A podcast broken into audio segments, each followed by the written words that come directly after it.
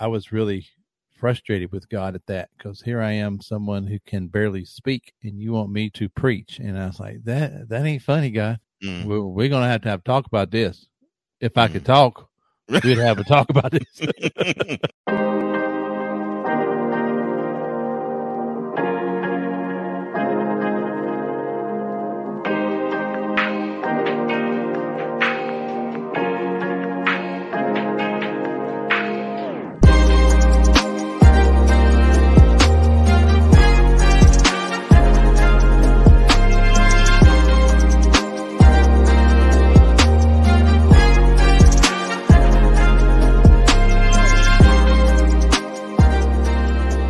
Welcome to Revelations, the place where we communicate truth to power.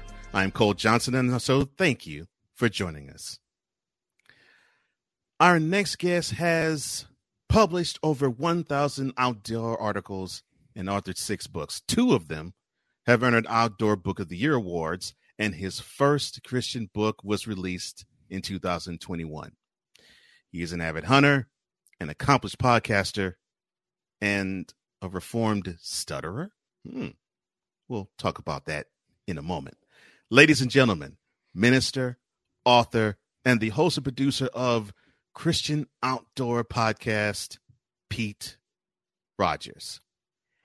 And this is his revelation.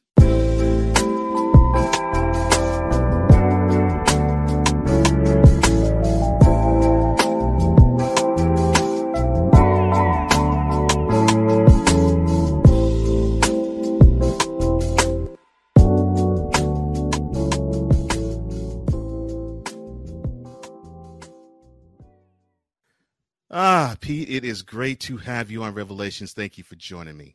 Thank you for having me so much, Cole. I'm excited to be here. I really am. Oh man, I'm excited to have you. Thank you. Uh, just judging, just just seeing what I have witnessed with your uh, prodigious bio, I was like, okay, I I hope I come correct because I know I'm going to learn a lot and I'm going to appreciate what I am going to hear. And uh, yeah, this is going to be a good time. Thank you. I hope so.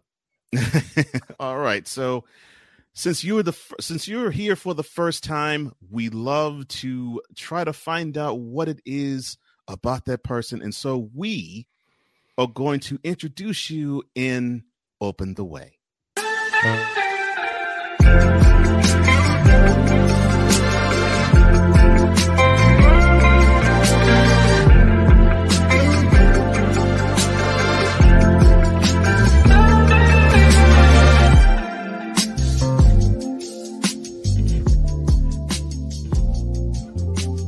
Now, in Open the Way, conversation starts when vulnerability enters the room. Now, from what I understand, you grew up in North, South Carolina, and I believe you still live there now. Uh, how was your upbringing? Well, that's a, I've been asked that question before, but never that way, Cole. That's how was my upbringing? Uh, I would say it was good. My parents, um, you know, did it was normal for me. Just let me say that we did move around an, an awful lot growing up. Mhm. Um, from the time I was born until maybe the fifth grade, I'd been in five states and three different schools, and finally kind of settled here in South Carolina, which is where my dad is from Right. and um, I consider it home 'cause I've been here most of my life since then, right? Mhm. Uh, since like uh, I don't know fifth, sixth grade, we've been here, and um, but I did not grow up in a in a church going family. We did not, you know, we would Mhm. every time we moved to a new town, we would like go to the town church once or twice, and then stop going. Uh, and so I was not raised in church at all when it comes to my faith journey. Uh, and my sister, who's nine years older than me, actually started taking me to church with her when I was 11 or 12, somewhere in there. Mhm. And uh, unfortunately, um, shortly after then, we moved. She got married and stayed, and we moved again. And so my my outlet to get to church was taken away from me again because we moved away and she stayed, and we moved to Saluda, South Carolina, and uh, I was there for probably a couple of years before we moved into the town. Moved again, moved three times in Saluda, and we finally got into town. And I was able to uh, got some friends who were going to a youth group, and they invited me to go. And that really is what started my catalyst into into getting into a church life. Um, but all in all, I had a good childhood. I would say, you know, other than that, it was it was it was very good. I had loving parents, um, and um, my brother is only 17 years 17 months older than me and and we were uh, bitter rivals as as brothers can be right? Right. You know but also uh, you know it was it was good. I would not say anything negative about my childhood. I didn't like moving around a lot. That kind of was Yeah. that stunk you know having to be the new guy in, yeah. in in a new school constantly and Mhm. uh, as you mentioned in the bio with a, a speech impediment and the new guy it was it was kind of tough a lot. It really was. Other than Yeah. that it was great. Yeah. Yeah. And we will definitely touch on uh your the speech impediment that you that you had and uh do that in a little more detail uh, a little later. So Okay. you mentioned your siblings and i'm glad you did because this actually was my next question.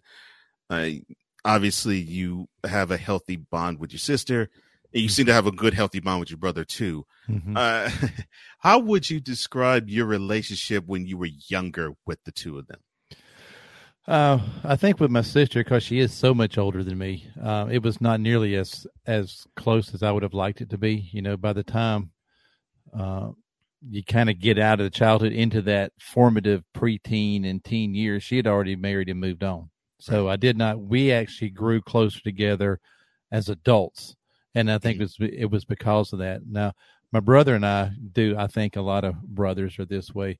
Um, you know, we're very different. Hard to believe we came from the same gene pool. You know, it really is because we're so different in the way that we think and the way that we approach life and the way that we interact. But we also have a a, a deep loving and, and concern for each other and, and are very supportive of one another. And so I would say that I have a, uh, I've seen so many adult siblings who just don't get along. And I've never understood that because, uh, you know, your siblings is the longest relationship you have in your life. It, Right. it is. And, and, and it does take effort. It really does. It takes effort in order to, to, uh, intentionally keep a relationship and stay strong. And we li- we don't live anywhere near each other. My brother's two hours away, and my sister's three and a half hours away. But we have FaceTime and telephone and texting, and uh, and we we stay in contact weekly, um, by either text, telephone, or both. And and I really cherish that. I do. I I cherish that a lot. Uh, it's something that I think a lot of people take for granted their sibling relationships as adults, but I think it's something that I that I personally cherish. I don't I don't know what they can say about me now, but but I cherish them a lot. I really do. you mentioned some of your interests that your siblings had how about your parents what were what were their interests when you were younger Uh, my mom is an artist, a painter. She's a, a very detailed. She paints realistic things. Very, very, and she's she's still living. She's not able to paint much anymore because she's Right. you know uh, in her middle eighties and kind of on a decline. My dad passed away in the year two thousand. Um, very, very young, only sixty three whenever he passed. But he was a golfer. That's what he did. Uh, he played golf a lot. Okay, if the course was open, he was there.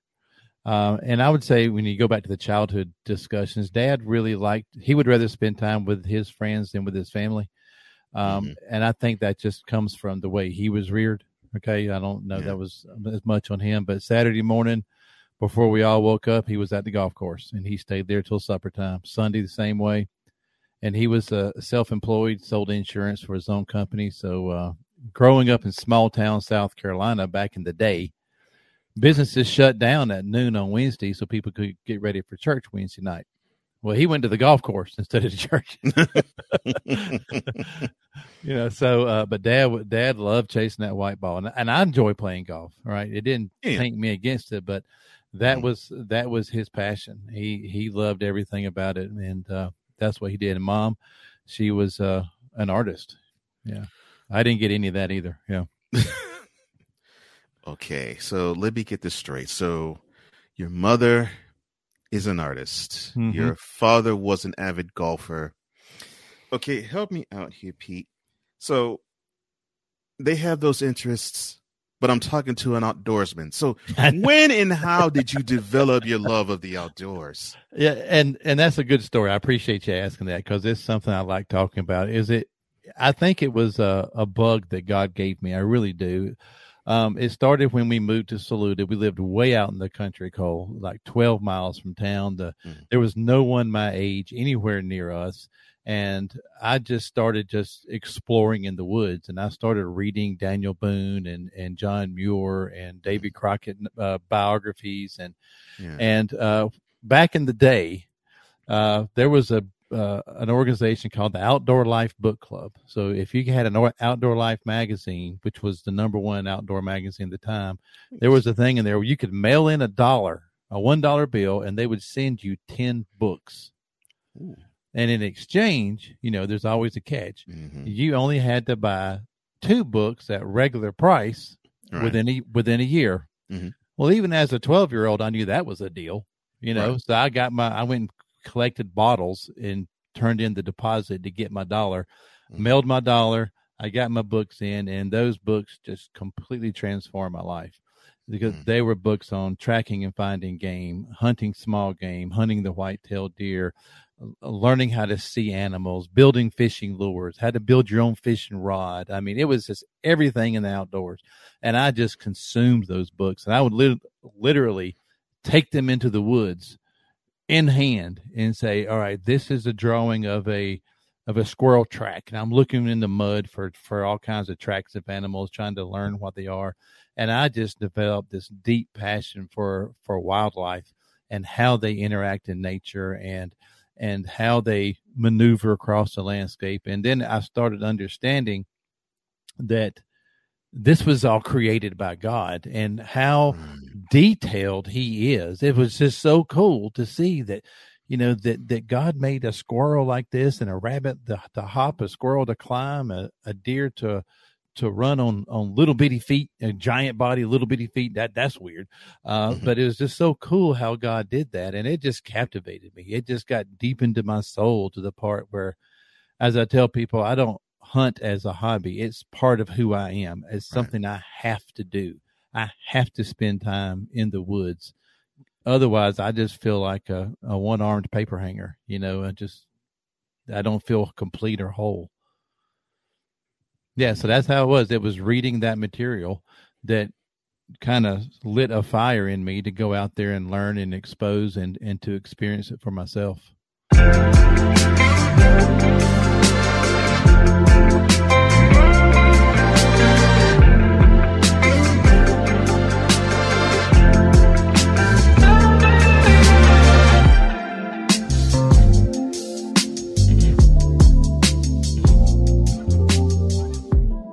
We'll be back with more Pete Rogers right after this.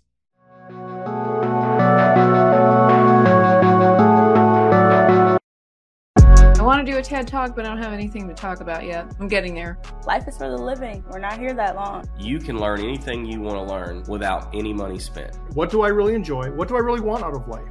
I am your host, W-I-Z-E. Are you in a life holding pattern? Well, this is for you. Welcome to the Stuck in My Mind podcast.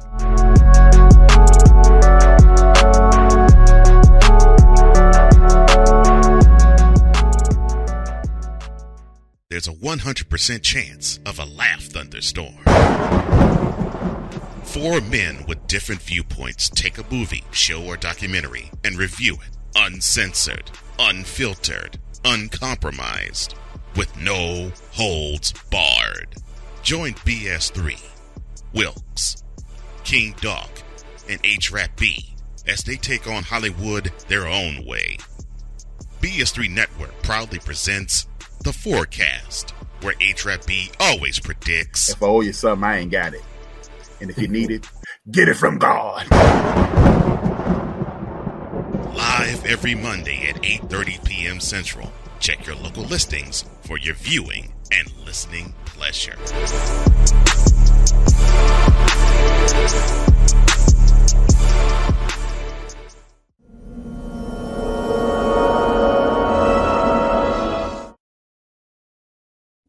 Minister, outdoorsman, and author Pete Rogers joins me on Revelations. He sufficiently opened the way. Well, he's going to open a lot more ways in this conversation. But we are now going to take that walk across the bridge to prosperity.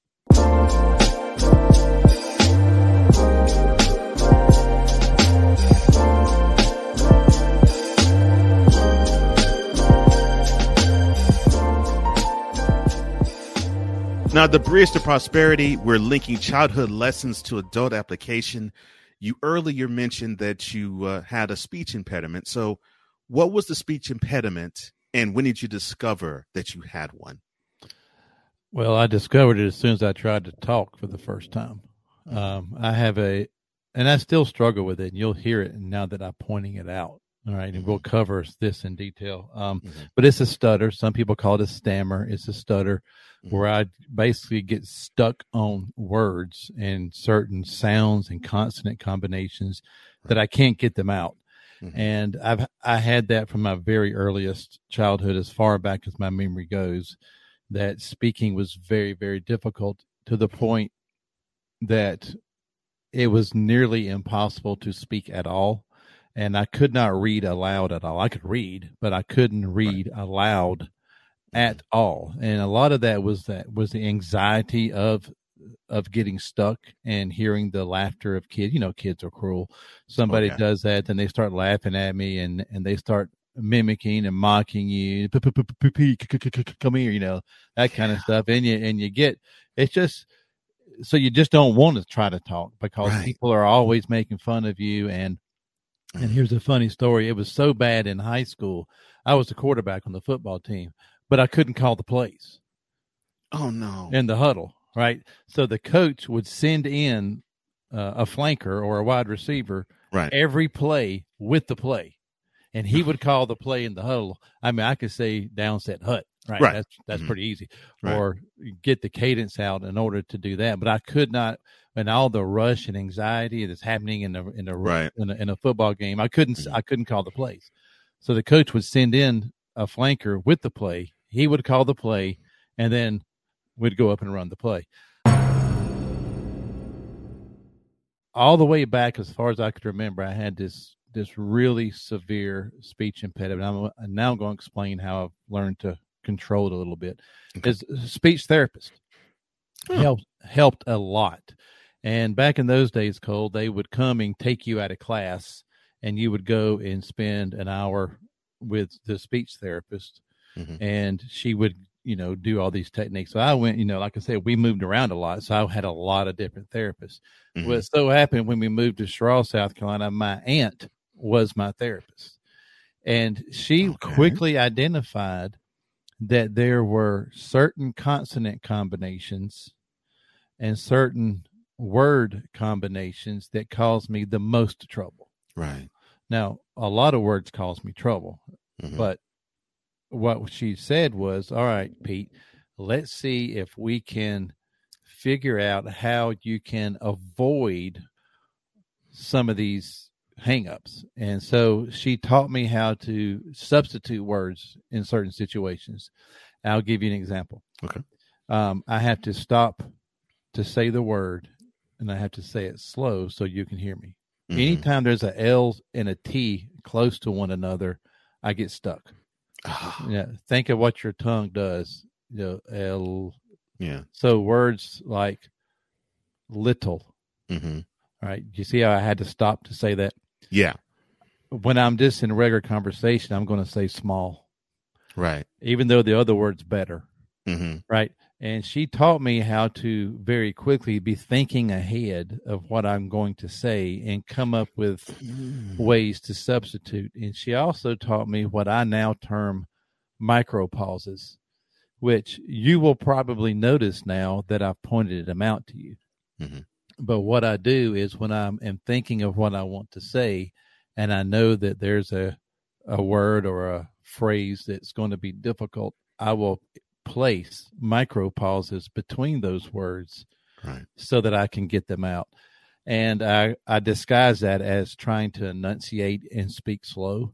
hmm But by enunciating and speaking slow, I'm also putting in little pauses that allows my tongue to reset and to say what I need to say. Okay. So you know, and I'm a public speaker. You know, I go and speak at men's conferences and, and all over the country. I do podcasts and things, and usually only when I tell people do they know that I have a a struggle. But I know it. I feel it when I'm editing my podcast. I'm cutting it out, Mhm. right? Uh, and if I were to ever publish one raw, you would hear it because I told you about it Mhm. right um and so that's how i'm able to handle it right? So when i would Mhm. like like when i'm preaching uh, at a church for example or or speaking at a men's conference i memorize what i'm going to say. I write it out and I read it out loud and see if i can actually say it the way that i wrote it. And if i can't i have to change the writing so that i can speak it. It may be horrible grammatically to read it but it's words that I can say and in combinations that I can say. As you said, I can't say it so it sounds correct. Right. Yeah. Um, it's just too many, just like R's and W's that get together. They just like the Mhm. word R E W A R D. yeah. I can't say that so it sounds like the word, you know, Mhm. uh, you know, or R U R A L. I can't say. R- Mhm. Yeah, say it for me. I, I- Oh, r- oh, you talking rural? yes, yeah. I can't say that at all. I just, um, and anytime there's uh like multiple W's, I'll Mm-hmm. I'll go slow and do it. What will we be doing? I have to. Those multiple W's just stick. So I have to I have to try to think of another. but That's probably the most difficult substitution that I have to fight with is uh, I'm just going to stop and say it slow. you know, what will we be doing today? You know, um, because it's hard to come up on the fly of a good substitution for that. you decided to in your collegiate career, I should say your undergrad career, to go decided to go to University of South Carolina. So what made you want to go there? What did you major in? And what direction did you originally want to go after you graduated from there being a Gamecock? well, okay. Well, I finished there by by necessity. Okay. no. um, yeah, I went to college because I felt called to go into the ministry, and I knew, and I wanted to go to seminary, and you can only go to seminary as a graduate student. Right. And so, I seriously, the reason I went to undergraduate was so I could go to seminary. Okay. And and uh, um, I was actually serving a church at while I was in my undergraduate, and got moved. I was in the United Methodist Church. They moved preachers around. right. Uh, you know, the old saying is they throw your a dart at the board. That's where you go. uh, and I had to uh, transfer with one semester to go in college. I had to Oh, transfer wow. because I got moved, and so I ended up finishing at South Carolina. Um, but that's okay. I mean, it's a good school, right? Yeah. But I, but I live in the shadow of Clemson. Okay. And Ah. so I'm I'm a I have a degree in from the University of South Carolina, but their arch rival Clemson is really who I like the best. So That Oh, is there you go. and then I went and then I went to Erskine Theological Seminary and, and got my Mhm. master of divinity degree there. Okay. So the whole reason I went to college was to go to seminary. Right. Okay. All right. So, uh, what was the greatest lesson you learned while you uh, were in undergrad? Uh, I learned how I learn. Nice. That's I think, and I've taught I've taught my kids this is that I think college more than anything else teaches you how you learn and how to and and time management. That's two of the two of the best tools that I think undergraduate gives gives people who is how do you learn? How can you get the most out of it? Because I paid my own way, hundred percent. Ooh. I paid my own way hundred percent, and and so I'm invested in this, right? Right. I I am like deeply invested in this, Mhm. and and so I need to do well, and Mhm. especially to get into graduate school, you need to do well, Right. and and so I I quickly learned how I learned, and I think having the speech problem helps in this way. Mhm. Um, I I wrote word for word what professor said. This was before you know people had the cassette tapes back in the day and put Right. it on the professor's desk. That Right. never worked for me. I wrote word for word, and I would read. You know, I just I developed my own shorthand, and I would read the notes and go take the test, write the papers. Uh, I love research. I enjoy. I think that's part of being a theologian. Is you love research. You Mhm. you love digging into the root cause of things and the roots of words and what's the meaning and the historical significance. Blah blah blah. So my undergraduate's in history because that's what I loved. Uh, I love to do Okay. In the research, specifically American history and the Native Americans of the Plains was what my undergraduate was in. Um, and then I went to seminary and just loved seminary. Loved Mm. it. Loved it. Loved it.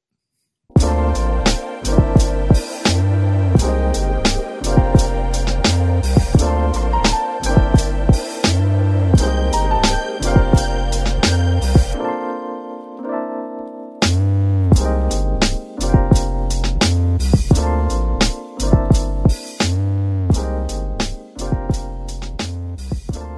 with more Pete Rogers after this. That's why we here on this platform. Marriage. A loving splendor, a daily grind. Such is the case when Damien and Jamie get together and chop it up, for marriage is real.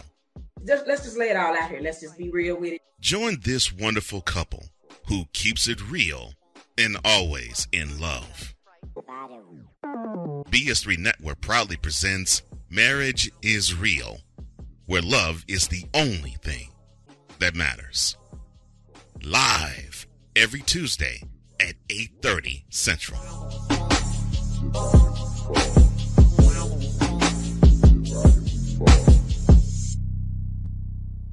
Oh, and Jamie has something to say. Deuces and trays. discouragement, sorrow, distance. Your arguments cause damage to your family. The hurt leads to divorce. You feel like there is nowhere else to turn. But there is hope for you. That's where we come into play. There is an overcomer that lives inside of you, one ready to take on the world as you leap for joy, living in victory you'll grow to love yourself and others. There's life after divorce, and you can claim it today. Get over divorce, where your new story begins here every Thursday on YouTube and Spreaker.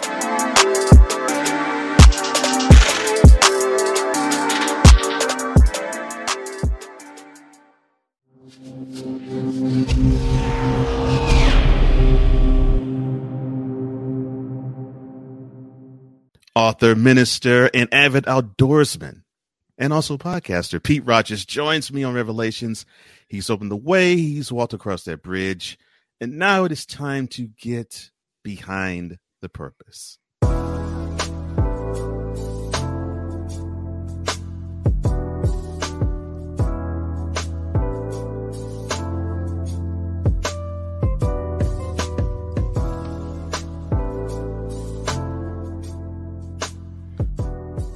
Now, behind the purpose, this is the reason why we function the way we do.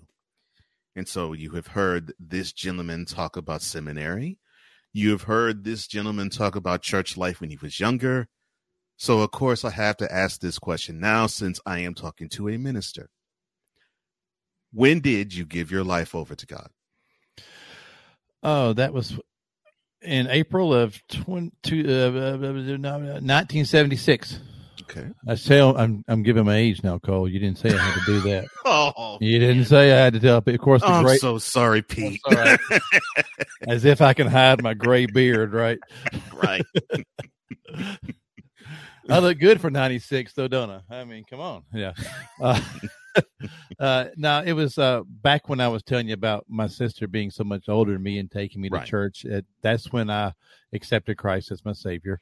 Mm-hmm. And and it really stuck with me. Of course, I think like a lot of people, and as I said earlier, moving away and not getting to go to church, I kind of had a, uh, as it says in Second Timothy, a fanning into flame.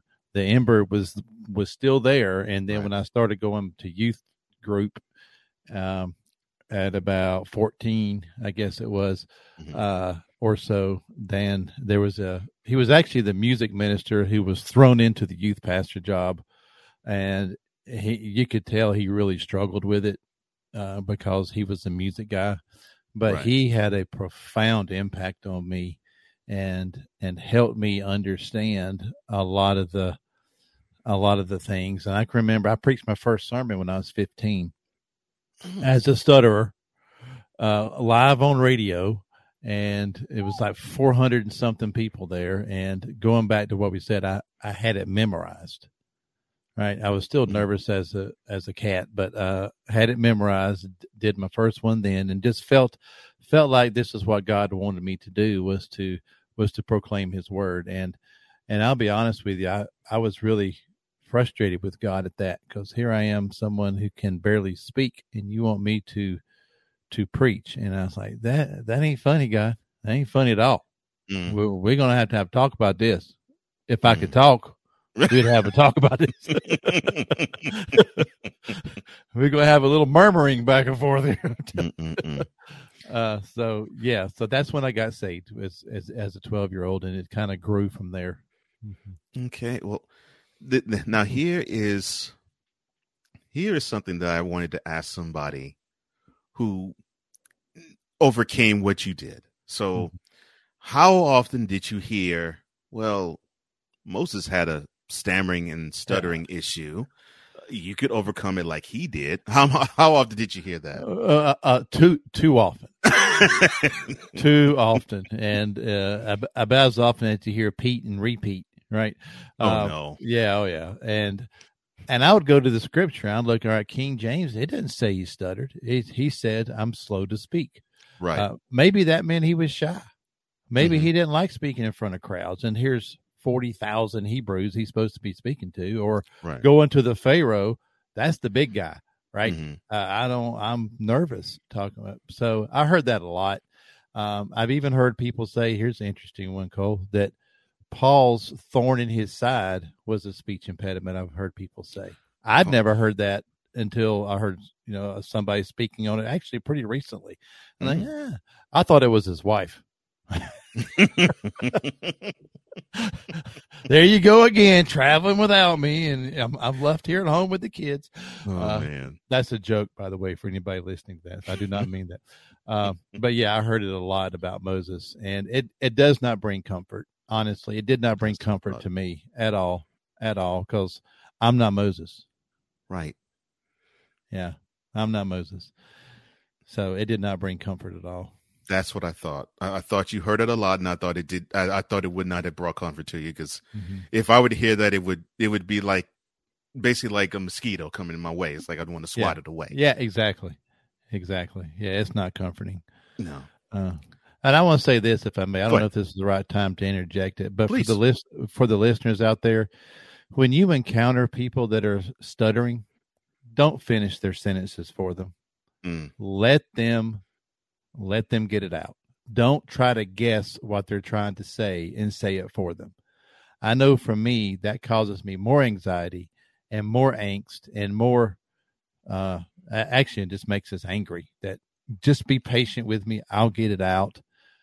And just do that. Just don't try to finish it for them. Just let them get it out however they can. And it just it, it means a lot to the person that you're being patient and letting us be who we are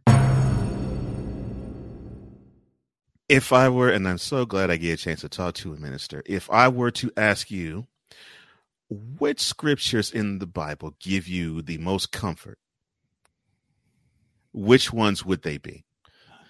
Oh man i don't like when people ask me to quote scripture or call it out because we get You- put you- on the spot there well, then, well, well, you don't have to do book, chapter, and verse. I'll put it okay that way. all right, all right. good i really i really enjoy the psalms Okay. um i i do because i find myself at different points in the same place that david found himself i'm in despair or i'm excited I, i'm just overly blessed and i want to give praise to god or i'm just very frustrated with where life's going and so this there's there are psalms for all emotions of humankind yes. and and uh, so I really like those.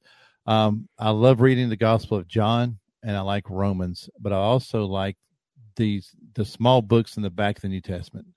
First, Second Mm. Peter, uh, and First, Second, Third John get overlooked a lot. Yeah. Uh, but there, that is some good stuff right there. I love how First John opens up. He says, "The things I'm gonna paraphrase it. Mhm. The things that we have witnessed, we're gonna make known to you. All right, I saw it, so I want you to pay attention. I was there, so I want you to pay attention because I'm gonna tell you what I saw. All right, that's paraphrase. That's that's Stephen A. Smith language of what of first of uh, First John. I'm not a Stephen A. fan either because he screams too much, but yes, uh, he does. but I love how that opens. And and and if you read that and say, "I was there," I'm going to tell you what I saw because I was there. And read what mm-hmm. he said, and he goes, "God is love. You mm-hmm. can't love because of your own mm. initiative. You can only love because God first loved you."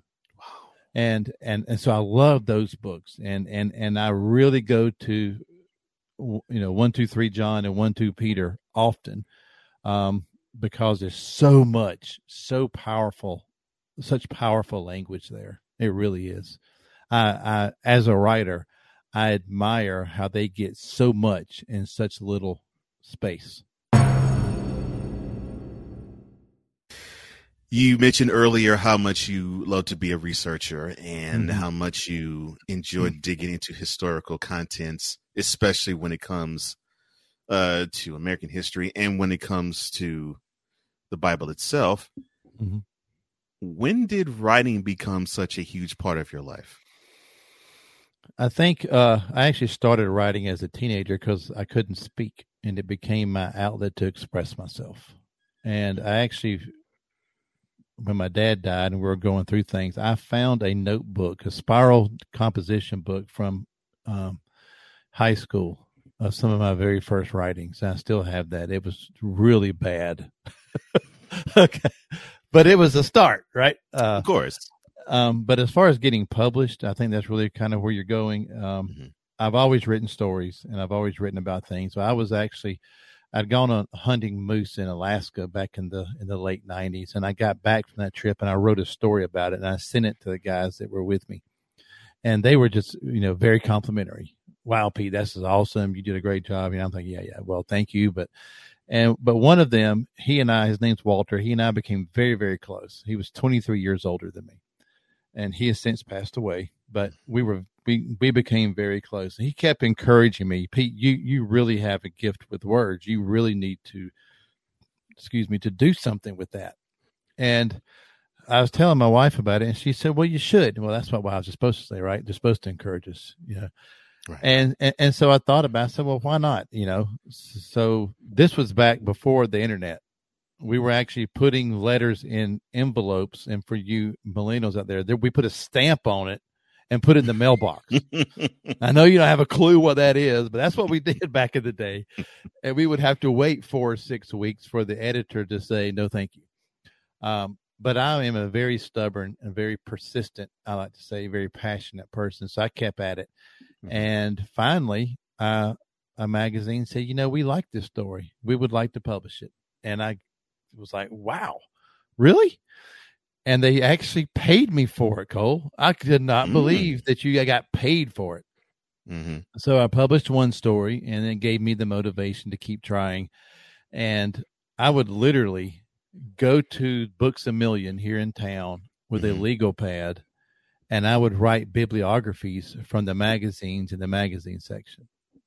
Because if you read that masthead, and, mo- and no, no one does except writers, at the very bottom of the masthead, it'll say to submit manuscripts, contact blah blah blah, and it gave an address. And I Mhm. would write these bibliographies, and I'd come home, and I would send letters out, and send letters out, and send letters out, and gradually, one story became two, two became four, four became eight, and then the internet came in. We could actually email people.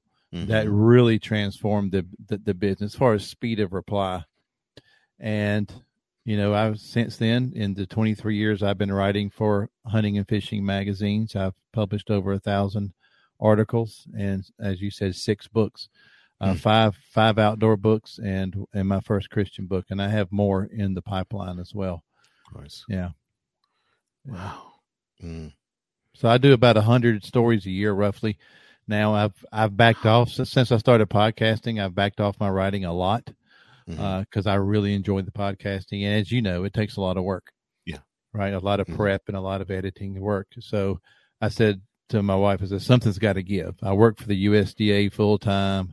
I'm a full time writer. I'm a full time podcaster. I'm a full time author of books, something, and, and I'm a dad and a husband. Right. I gotta, you know, sleep has to come in there somewhere. Mhm. Eating has to come in there somewhere. So I said, well, I'm going to start cutting back on the magazine and website writing and focus more on podcasting and books. Mm. So that's what I do now. I still do about 40, 50 stories a year, but you know, it's uh like somebody will email me and say, Pete, I really need a story on this. Can you help me out? Eh, well, okay, yeah. Get a yes and figure out the rest. Mm. That's how I feel. That's what that's been my motto. Get a yes and then figure out the rest.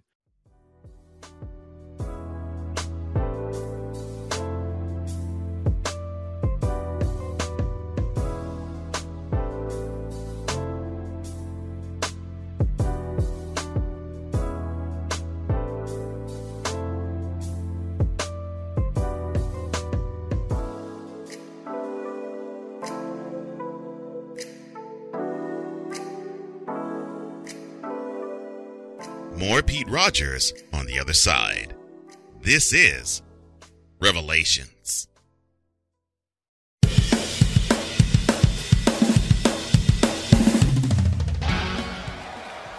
course, Steph Curry, Tim Anderson, Yordan Alvarez. And it's caught! Deebo Samuel with the catch. Michael Jordan can sense The throw just got the king. BS3 Network. The hottest of hot takes, the coldest of cold hard facts. This is Snowman in the Morning with Cole Johnson. Weekdays at 8 a.m. Eastern. Check your local listings for your viewing and listening pleasure.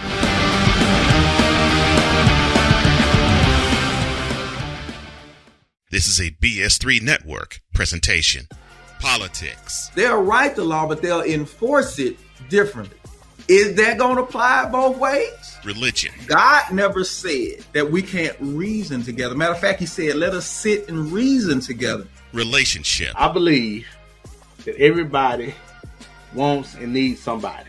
from a man's perspective. They say, girls, if I put some polish on that and get him to some buy some different clothes, girl, he could be a winner, winner chicken dinner. Join the thought engineer, There's nothing wrong with me developing my piece and you developing your piece, but understand the goal is to come together. and comedian John Yogi. Negro, I don't need you putting on no chapstick up there in the pulpit. You do that over there in your chair. Get ready for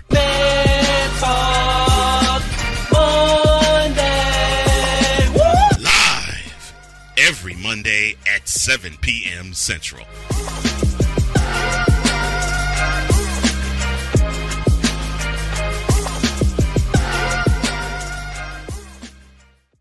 Watch these interviews commercial free? Well, now you can. Revelations is on Patreon. Become a patron today.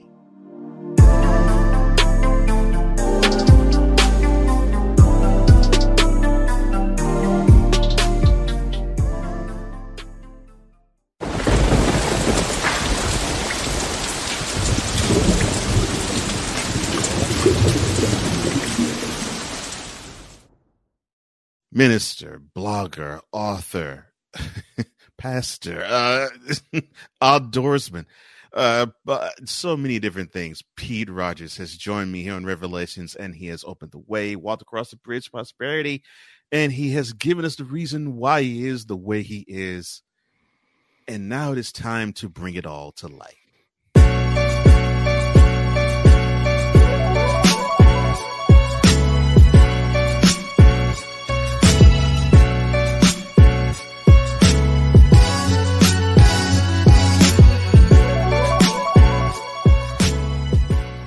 Now, all of us shine in a unique way, and obviously, Pete, you shine uniquely yourself. So I have to ask you from stutterer to a podcast host, how in the world did Christian Outdoors Podcast even become a thing? Well, that's uh, it's it's actually was a long process, Cole. Um, I know a lot of podcasters, and you do as well. Who say, "I think I want to start a podcast," and three weeks later, they're they're they're on the air.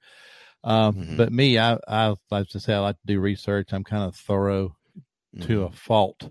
At times, I will over research things and spend too much time planning and prep. But I studied this for 18 months, Mm-hmm. and before I decided to actually take the plunge, uh, I was at a writers' conference, the Professional Outdoor Media Association, and they had a seminar on podcasting. So I, I went in there and listened to it. I'd never even heard of podcasting. I guess this was in that 2017, 2018 and uh, and I listened to. it. I said, man, I've I've kind of always wanted to have a, a radio show, uh, but you know, radio shows make you got to sell ads, and you got 22 minutes, and then a commercial, and 22 minutes, and a commercial. And uh, I did, I didn't want to do all the FCC rules and finding a station that would have it. And I learned about podcasting. I said that's really fascinating. So I started listening to podcasts. And I started listening to podcasts on how to podcast. There's a lot of those out there, by the way. Oh yeah, uh, yeah, and they were very helpful. I started watching YouTube videos on how to start a podcast and what to do, and and I said, all right, Pete, but you got to have a topic. You got to have good content. I mm-hmm. mean, that's that's true in writing. It's true in in mm-hmm. being in in a book. If it's a topic nobody wants to read, they're not going to buy it, right? Right. And it's the same thing with podcasting. And having been a pastor and served churches for 12 years, I know that Sunday's coming, you better have a good sermon. So there's a lot of content out there. It's just, can you put it in a way that people want to hear it? Well, having been an outdoor writer for so long and being fortunate to get to know a lot of the people in the industry, I've learned, Cole, that in the outdoor space, in the hunting and fishing world, uh, for the those listening out there that may not be familiar, like if you go to the Outdoor Channel, all those people on television, whether they're hunters or fishermen uh, or women, they overwhelmingly are people of faith. They just aren't allowed to share it on the Outdoor Channel or the Sportsman's Network. They're not allowed to talk about their faith, but they are. They spend their careers in creation and they would love to have a platform to talk about it. I was like, well, I love Jesus and I love the outdoors. Why don't I bring those two things together and mm-hmm. find like minded people who love the outdoors and love Jesus as well and give them a platform where they can talk about what they're good at, whether it's hunting, fishing, writing, podcasting, but also give them a place where they can talk about their faith openly. Uh, I had a podcast this morning that I recorded for my show, and the gentleman said, Thank you for letting me get to talk about my faith. I never get to do that Mm. and and so it's been a great a, a great uh, platform for that but also back in 2014 i was reading because i like to read theology the the westminster shorter catechism which is a teaching tool written in the 1600s by the presbyterian church in scotland. And it's a question and, a- and answer format. And the first question of that cole is what is the chief end of mankind? Remember that was written in the 1600s so they were not poli- they were not politically correct. Right. right? The modern translation that is what is my purpose for being here? Mm-hmm. right? In other words what's the meaning of life? Right. The answer to that is according to the westminster shorter catechism is the chief end of mankind is to glorify god and to enjoy him forever. And when i read that i thought well that's a good sunday school answer. So i went to question two and I went, wait a minute wait a minute wait a minute. My brain went back to and enjoy him forever. Mm-hmm. right? So this kind of you'll see how the podcast and the book all came together, and to enjoy him forever. So I asked myself, I did some really serious self reflection and said, you know, I I I love God, I worship God, I acknowledge God, I enjoy God's blessings, but do I enjoy Him? Mm. In the way I believe that he wants me to, and I I was honest with myself, Cole. I said, you know I don't think I do like I said, I enjoy the blessings he gives me. I enjoy my family. I enjoy his creation because I'm out in it all the time. I enjoy all that. But do I enjoy God in a deeply intimate, personal level? And I said, no, I- don't think I do, but I want to. I really want to. Mm. So I started on this path in 2014 of asking myself every single day, Pete, how will you enjoy God today? With with the Monday like today, I'm just bogged down in the office. I'm recording podcasts. I'm a guest on your show. Mm-hmm. I got a ton of editing to do when we're done. Mm-hmm. But in the process of that, God wants to be intimately involved in every aspect of my life. How can I enjoy Him in that process? And and tomorrow, when I'm out doing something else, or if I'm sitting in a deer stand, how can I enjoy God? Not just enjoy the beauty of His creation and the magnificence of His animals and the time of solitude that I get, but how can I enjoy Him? So on that process came the podcast is saying so my little tagline for my podcast is where we talk about all things outdoors and how we can enjoy God every day. So Mm. I want to encourage listeners to not just let's talk about hunting and fishing and camping and backpacking and and whatever, but let's also let's see how can we enjoy God in the process. How can we enjoy God in a deeply intimate personal level? And that's where I'm gonna jump into my book if I'm not getting ahead of times here. Is that okay? Is uh that's where my book that's called Do You Enjoy God? I'm gonna hold up a copy here. Do you enjoy God? 12 steps to enjoying God every day. That's how that came out. Through that whole journey that I've been on for the past 8 years, how can I enjoy God every day? So my question is do you enjoy God? And and I spend this book and the podcast, but the but the book now explaining here are things that you should do if you want to enjoy God on the level that I believe that God wants us to. Hmm. You know, and that starts with a relationship. All right. Right. So that's chapter one. It starts with a relationship. God wants that relationship with you. And it starts, you know, let's go to John three sixteen. Jesus is talking to Nicodemus. Nicodemus said, Yeah, but how am I going to go back in the womb? He said, No, no, you don't get it, Nick. Pay attention. Mhm. This is what I'm trying to tell you is whoever believes in me has a new life, has eternal life. And that word whoever jumps out at me, Cole, and says, whoever believes. If Cole believes, if Terry believes, if Bill believes, if Pete believes, then we have that relationship. That's where it starts. And I and I say in the book, are you a whoever? Are you that person? Because God didn't want me to be like Cole. God doesn't want me to be like like Lisa. God wants Pete.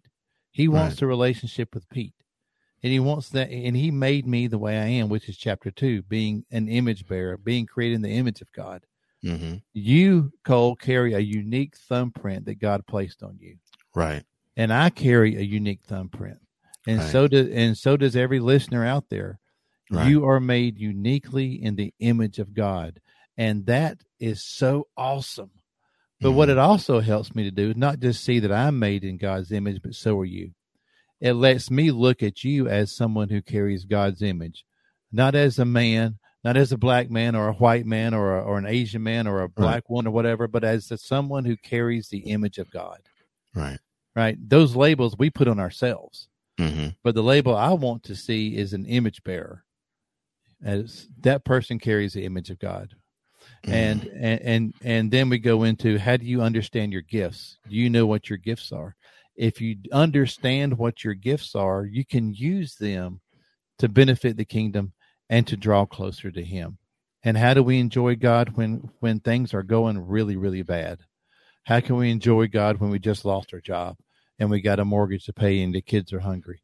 Uh, and I and I give real real life stories of personal stories and stories of people that I've known uh, in the book that kind of walk us through that process. But I think that it it's been transformative for me. My wife and family will tell you since I started on this path, I'm a better husband and I'm a better father. I'm a definitely a better follower of Jesus because I focus on enjoying him, not just acknowledging him, not just recognizing him, but I want to enjoy him on a deeply intimate personal level every single day. And it just it's it's completely changed my life and I and I think it will help help you, you know, people who read this book. And I'm not saying that to sell it. I'm saying it because I, every word in there came from God. Mm. It took me almost 10 years to put it all together. Right? Mm. Because uh, it's been prayed over and and and I believe that that God inspired every one of those words in order to help people to enjoy him.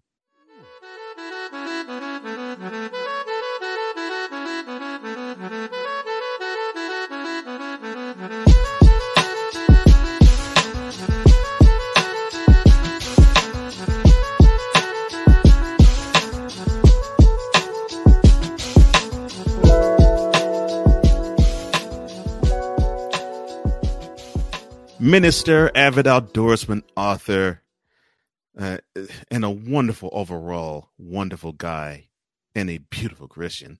Pete Rogers joins me in Revelations, and now it is time to do a little plug tuning, and this is when we have our guest promote any and everything to his or her heart's desire. In this case, it's his, and whatever is on your mind, whatever is in your heart, and whatever you want to plug or promote right now, Pete, the floor is yours. Well, thank you, Co op. I really appreciate that. As I said earlier, I'm not a really good marketer, but uh, if you want to learn more about Christian Outdoors Podcast, it's christianoutdoors.org. That's christianoutdoors.org is the website. All of my podcasts are there. All of my books are there. My merchandise is there as well. You can learn about me. Also, uh, if you're looking for a speaker at, at your conference or event, then you can go to my website and you can email me at pete at christianoutdoors.org because I do speaking engagements and men's conferences and outdoor events all around the country. And I'd be glad to come speak at your event if that's something that you need. Uh, again, my books are there. You can find my books on on Amazon uh, under my name, under Pete Rogers. My book, Do You Enjoy God? 12 Steps to Enjoying God Every Day, is available there as well. Uh, and it's available as, as a Kindle book and as an audio book as well. So if you need an audiobook, it's available there. But the best way to find out anything is at christianoutdoors.org. And I really appreciate you having me on the show today. Well, for a person who claims he's not a good marketer, uh, that was a good marketing bit right there. Well, thank you. Man, minister, I'm still not comfortable doing that, though. I'm still not comfortable doing that. I totally understand. Totally understand uh, minister, author, podcaster, and podcast producer, uh, public speaker. Oh, man, is there anything I'm missing? Oh, yes, uh, uh follower of Jesus. Yes, uh, yes. and I know that's that's the most important one, and of course, along with being a father and a husband. Pete Rogers, Pete, thank you for this time. I'm so glad that you joined me here on Revelations. Thank you for having me. I really enjoyed it.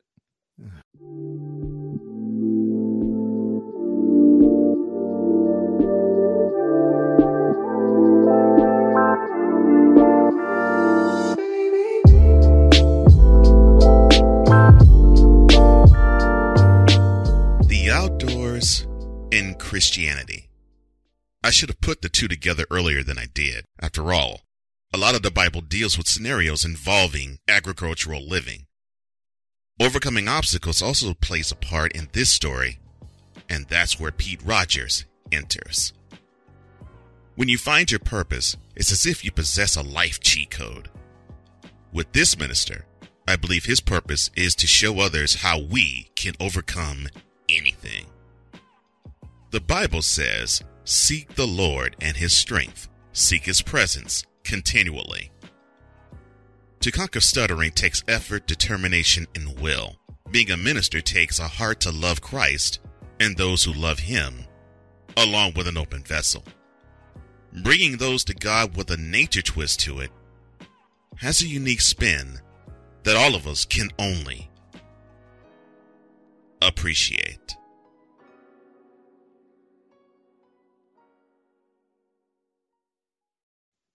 Many thanks to Pete Rogers for giving us his perspective on life.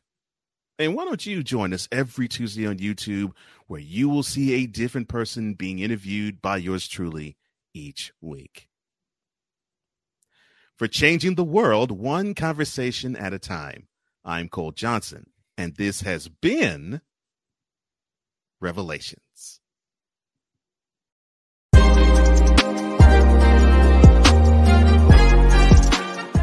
For tuning into Revelations. To download this episode, go to ACAST and type Revelations. For apparel, go to Spring and type Revelations. Music by Lakey Inspired.